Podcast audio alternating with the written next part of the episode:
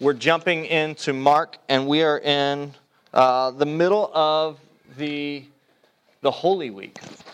Right? Jesus has already entered into um, the city, Jerusalem. And this week, he's spending teaching in Jerusalem. And so, even as we celebrate Palm Sunday today, it's, uh, it's good that we kind of situate ourselves in that time period, thinking about who Jesus is and what he's done. And for the last couple of weeks, he's actually been teaching to the religious leaders. And some of the teaching that he's giving is, is tough. Some of the things that he's saying, like, we uh, kind of cringe at, we're not comfortable with. Because really, what he's doing is he's tearing down some of their own uh, traditions, their own ways of doing things, and he's reminding them of the truth that, that we already talked about this morning the gospel of Jesus, that there would come a Savior who would save them, a Messiah who would come, the Christ. And so that was the promise that they're looking forward to.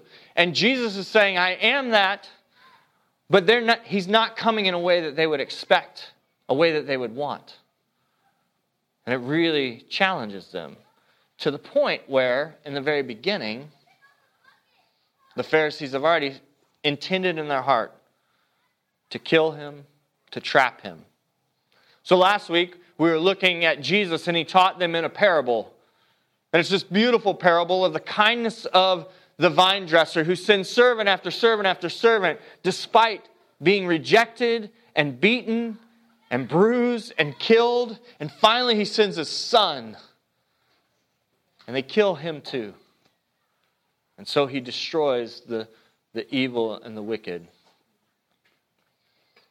But he's doing this, and they walk away perplexed. But they don't walk away for long. They're coming back today, and, and they're coming back with a scheme and a way to trap Jesus. And so today we're going to see a couple things. We're going to see the dilemma that Jesus has. And, and maybe you've experienced it before. Maybe you've been in situations where it looks like there's, there's really two options, and neither one of them are good. I know I've been there quite a few times. But what we see in Jesus is his, his wisdom. Like, he is the Son of God. If anybody can figure that out, it's going to be him. And he does. He, he does it in a beautiful way as the teacher, as the rabbi. So we see the dilemma, we see his answer, and that it's, it's not what they would expect in the one of the two ways, but it's this third way that's beautiful. This third way that is based on this upside down kingdom that he's establishing. It's a kingdom that, that doesn't look like anything that they can imagine. It doesn't look like their political kingdom. It doesn't look like their religious kingdom. It looks like a kingdom of grace. And so they have a hard time understanding it. And we have a hard time understanding it. And finally, we see that there's implications in our life of this answer. Like, even though this answer is given 2,000 years ago, it still reverberates and resonates in our hearts, in our lives, in the way that we think, feel, speak to each other. And so it's got to change and transform us through the power of His Word and by the working of His Spirit. So let's ask God to do that today. Let's beg Him to do that. Will you pray with me? Lord, we, we can read these words, and it can be this really cool teaching that speaks to our minds. But there's a miracle that we would need to take place today that can only be done by the Helper, by the Holy Spirit. God, we would need it to be written on our hearts. We need our hearts to be changed, not our minds, but, although that will happen out of a formed and changed heart, Lord, but we need a, a, a deep belief that you are good, a deep belief that you love us, a deep belief that we can trust and depend on you, that you will never leave us or forsake us, Lord. And then out of that belief, we can walk in good citizenship. Out of that belief, we can walk in what it looks like to be created and formed into your image. So, Lord, we beg you today. Will you do that in us? Will you give us the gift of faith? Faith to love you and trust you and desire you more, more than anything else. Above all other allegiances we may have, may our allegiance be to King Jesus. We ask this in your name. Amen. Well, the dilemma, and it's going to take a little bit for this. Um, the beauty of it is that my son probably understands this more than I do because he's, he's wrapped up in some uh, Greek and Roman mythology. He loves it. Um, and so he, he probably knows a little bit more, but I had to do some study this week.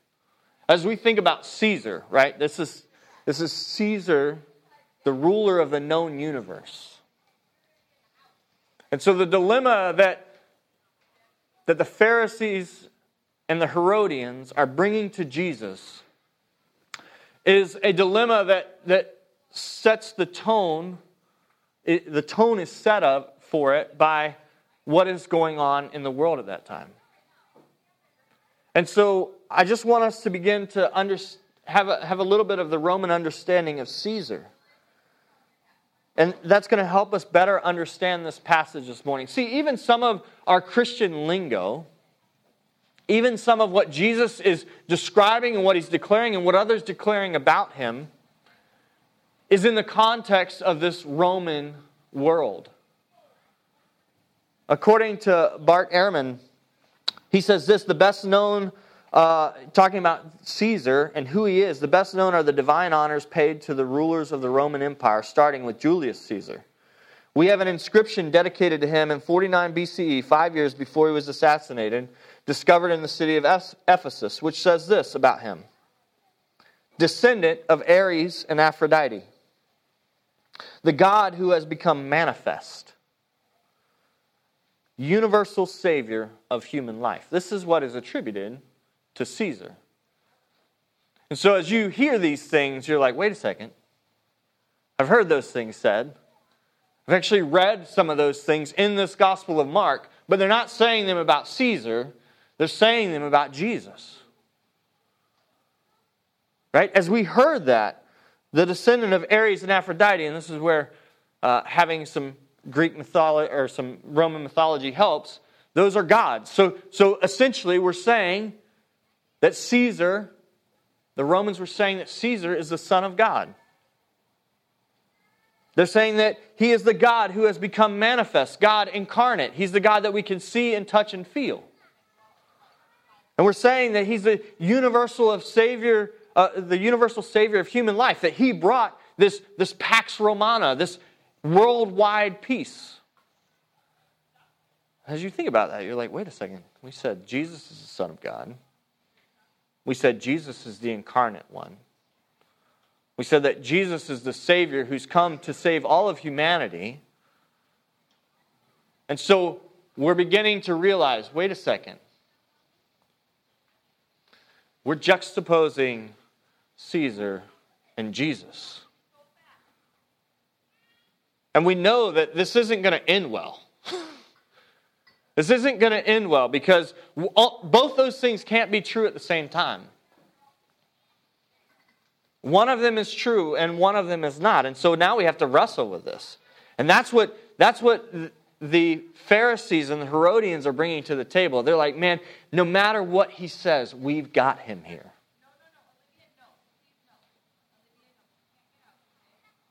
Even the word gospel that we've that we say and that we believe is a Roman, first a Roman word, euangelion, which is talking about the good news. And this gospel was actually proclaimed whenever a new Caesar would come about. And so the, the heralds would be sent throughout the known world and they would proclaim the good news that there was, a, there was still a Caesar on the throne. And so you, your peace is intact. And so now we're beginning to see, man, there's a lot of depth here that if I don't if I don't know it, there's some real deep undertones that are taking place.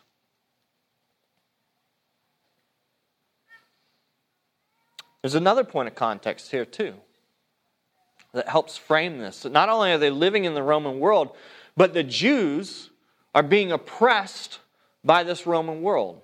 Now, they're allowed to to continue their practices and religion, but it's, it's all overseen by Roman rulers. It's all overseen by Roman governors, by puppet kings. And so there is some things that are being allowed, but they're also being heavily taxed. And this tax is, um, has, has caused dissension among the Jews for a long time. You see, they're in the midst of a rebellion because about 100 years before Jesus, you have Judas Maccabee, and he had uh, been seen as the coming, as a, a savior, as a Messiah, as someone who would save them from Roman oppression. And he overthrew authorities and he caused a revolt and a revolution in the name of the Jews. And so that was 100 years before Jesus, and then uh, about 40 to 50 years after Jesus, the Jews would again rebel against Rome. And in 66 AD, they, they cause a rebellion that Rome has to go and crush, and that actually leads to the destruction of the temple in 70 AD. So before and after Jesus, the, the Jewish people are in rebellion against Rome. And enter Jesus, the promised Messiah, who everyone has an expectation will free them from slavery, from taxation, from subjugation against this Roman ruler. And now the Pharisees come with a question. And it's weird because it says that it's the Pharisees and the Herodians, and that's an odd couple. They do not agree on a lot of things. Really, what binds them together is their hatred of Jesus. That they want to get rid of this upstart Messiah. History itself is this volatile snare waiting to destroy Jesus. So follow along as I read verses 13 and 14 of Mark 12. It says, And they sent to him some of the Pharisees and some of the Herodians to trap him in his talk. And they came and said to him, Teacher, we know that you are true and do not care about anyone's opinion, for you are not swayed by appearances, but truly teach the way of God. Is it lawful to pay taxes to Caesar or not? Should we pay them or should we not? Well, what they're saying about Jesus is absolutely true. Jesus is true. He does not care about other people's opinions. The only opinion that, he, that truly matters to him is doing the will of the Father and pleasing the Father, honoring him. It says that he um, is not swayed by appearances. That's absolutely true. He's already seen those who everyone else had put on the outskirts and he had looked past their appearances and he had said, Listen, if you come by faith, you can come. Anyone can come. Those who would believe will be, their sins will be forgiven. And so he's not swayed by outward appearances. And finally, he does truly teach the way of God. Not only does he teach it, but he walks in it. And then he calls others to follow him and to walk in the goodness, the holiness, the righteousness of God. But the people that are saying this, the Pharisees and the Herodians, they don't actually believe it. If we just pause right there, are there things that we're saying about Jesus that we don't believe? Are there things that are true that, that we're, we're saying about a, a true and a holy God that, that we just don't believe? And I, I think that, yes, there are things that we're saying about Jesus that we don't believe. And so that, that should be a point of conviction, but also not a point of condemnation, but a point of like, why don't you believe them? Why don't I believe them? Am I not spending time with Jesus? Do I not know him? Do I not trust him? Do I not depend on him? And so the things that I say would then become rote. They would just become normal um, phrases that I use rather than powerful, impacting reminders of who Christ is. And so I just challenge us today to, to mean what we say, to not walk in hypocrisy, which is what they're doing here. And all of the things are true. All of it is true about who Jesus is. But it's the question that they ask in the midst of these flowery words, in the midst of this hypocritical um, flattery, that really is setting off the bomb. And the question is, uh, is a political question and it's a religious question. Should we pay taxes to Caesar? The, the Pharisees are there in a, in a, as a religious representative to say, hey, God says that we serve him and him alone. Should we pay taxes to Caesar? The Herodians are there in a political aspect, and they're saying, Are you not going to honor the Caesar who is over all? And so the dilemma that Jesus is faced with is no matter which way he answers, either he is going to lose the hope of the people because he's going to say, um, yes, you should pay taxes to Caesar, or he's going to be hunted down if he says, do not pay taxes to Caesar, and killed, which, if, if you've read the story, you know that that happens, but it's, it's not going to happen right here. It won't be in this thing that they are able to accuse him. And so, what we see here is the, the beautiful wisdom of God. The answer that Jesus says is answer C. Neither. Right? If you're looking at a um, an SAT, it's going to be that fourth option, third option, whichever one it is. So follow along as I read his response. He says, but knowing their hypocrisy, he said to them, Why put me to the test? In verse 15. Bring me a denarius and let me look at it. Verse 16. And they brought one, and he said to them, Whose likeness and inscription is this? They said to him, Caesar's. You see, Jesus is wisdom itself. And today, if you are in Christ, you have that same wisdom. Like you can, you can walk in this same wisdom, being led by the Spirit to not have to choose A or B, but to walk in the way that Christ has led us and is leading us to walk in.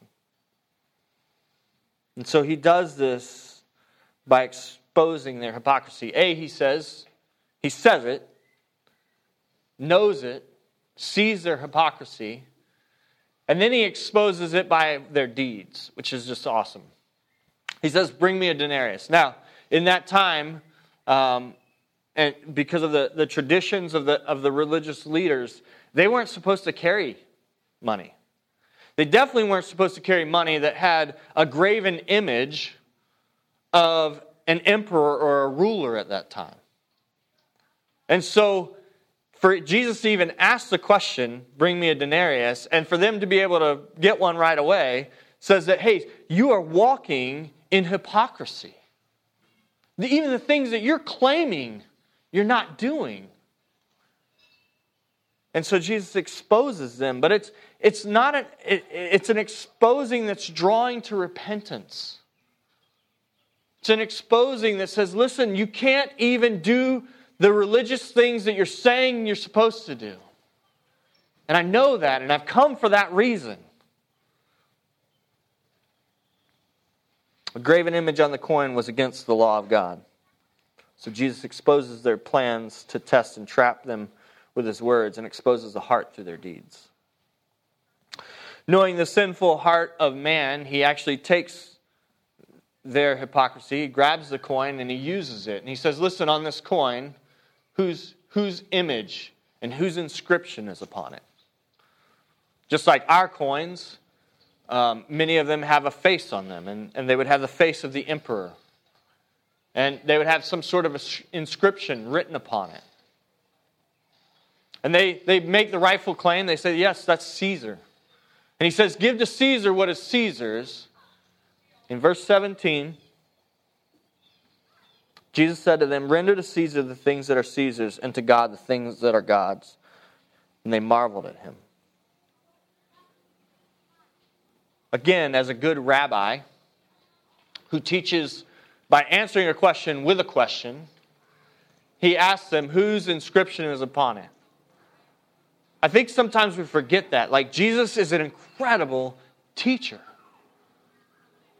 But even the best teacher, if it's only in our heads, is, is not going to lead to the righteousness that we need in our hearts. And so Jesus gives the promise that, listen, you've been with me and it's good and, and you've seen it and I've taught you. But there's coming a day where I'm going to go and I'm going to give you the Holy Spirit and it's going to produce in you the ability to not just think and know, but to trust and believe and to walk in the righteousness that I've purchased for you. And so Jesus, in his wisdom, asked them a question Whose likeness and inscription are on it? The beauty of it is that that, that coin says one thing, and Jesus says, Give to Caesar what is Caesar's. So whose name is on the coin? Caesar's. Well, then give coins to Caesar. But whose image and whose inscription is upon you? Jeremiah 31, 33 through 34 says this For this is the covenant that I will make with the house of Israel after those days, declares the Lord. I will put my law within them, and I will write it on their hearts. And I will be their God, and they shall be my people. And no longer shall each one teach his neighbor and each his brother, saying, Know the Lord, for they shall all know me, from the least of them to the greatest, declares the Lord. For I will forgive their iniquity, and I will remember their sin no more. Says, I will put my law within them, and I will write it on their hearts. If we are God's people, it's inscribed on our hearts.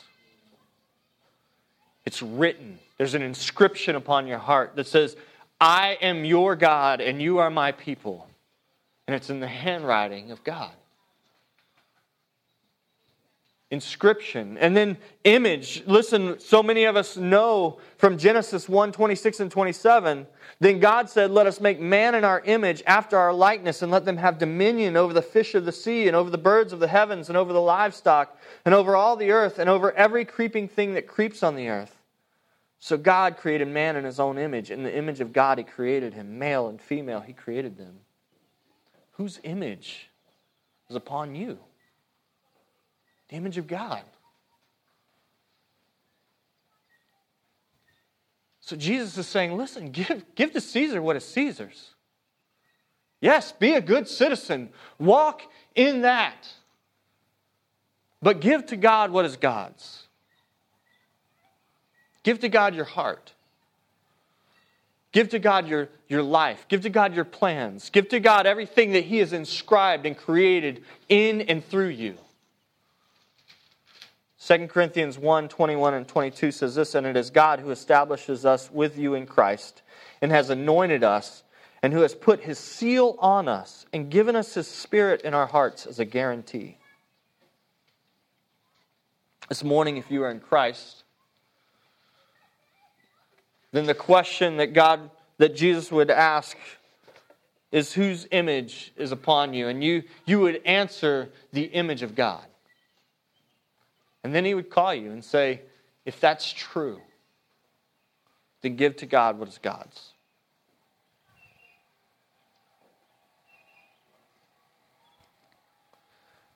The beauty of it is he doesn't he doesn't tell them do pay taxes or don't pay taxes. He gives this way of both honoring Caesar. Listen, give Caesar, who is the temporary ruler over a temporary kingdom, his due and his tribute. But give to God, who is the eternal king over an eternal kingdom, what only what is eternal your heart your soul, your life. And so, in his beautiful wisdom, they have to leave marveling at what he says. Blown away. They thought they had him. And I don't think it's a marvel of like, oh, yeah, we should follow him now. I think it's like, how did he get out of that? That was locked up tight. We had Jesus right where we wanted him. Somehow, he answered it in a way, he made us answer in a way that got him off the hook. And yet, today we marvel. We both marvel at that. It's, it's ingenious. Like if you were if you were writing a movie, you'd be like, man, that's cool. What a cool twist in the plot. But the reality is, we marvel even more at what he did say. We marvel that he would call us to give us to give everything my time, my talent, my treasure, all of it God owns. All of it He's given to me as a steward that I get to walk in and steward rightly for His glory. And so while we have the dilemma and we have the answer, we also have ways that this plays out in our life even now. Because if it's just, wow, that's cool that Jesus was able to do that, then the Holy Spirit's not changing and transforming us. And our hope is that God is changing and transforming us. And, and it's a hope that the apostles take. And so I, I want to jump to 1 Peter and look at what Peter says. The guy who's been following after Jesus. And in 1 Peter 2 13 through 17, he says this Be subject to the Lord's sake for every human. For, sorry, be subject for the Lord's sake to every human institution, whether it be to the emperor as supreme or to governors as sent by him to punish those who do evil and to praise those who do good. For this is the will of God, that by doing good you should put to silence the ignorance of foolish people. Live as people who are free, not using your freedom as a cover up for evil, but living as servants of God. Honor everyone. Love the brotherhood. Fear God. Honor the emperor. So it's possible it's possible to honor God in everything that we say and do, and to be good citizens, to be good neighbors, to walk in a righteousness that's been purchased for us that actually leads to good fruit, to the, the wholeness of a community. But it also could be that you are called to, to walk in righteousness in the midst of a bad community. We don't have to go too far back to, to think about dictators. Dictators who would rule. And so, what is our obligation in the midst of that society? And it's to, to honor God in everything that we say and do, to hope and work towards the, the, the fruitfulness of all mankind. But even God is sovereign over but God is even sovereign over those things.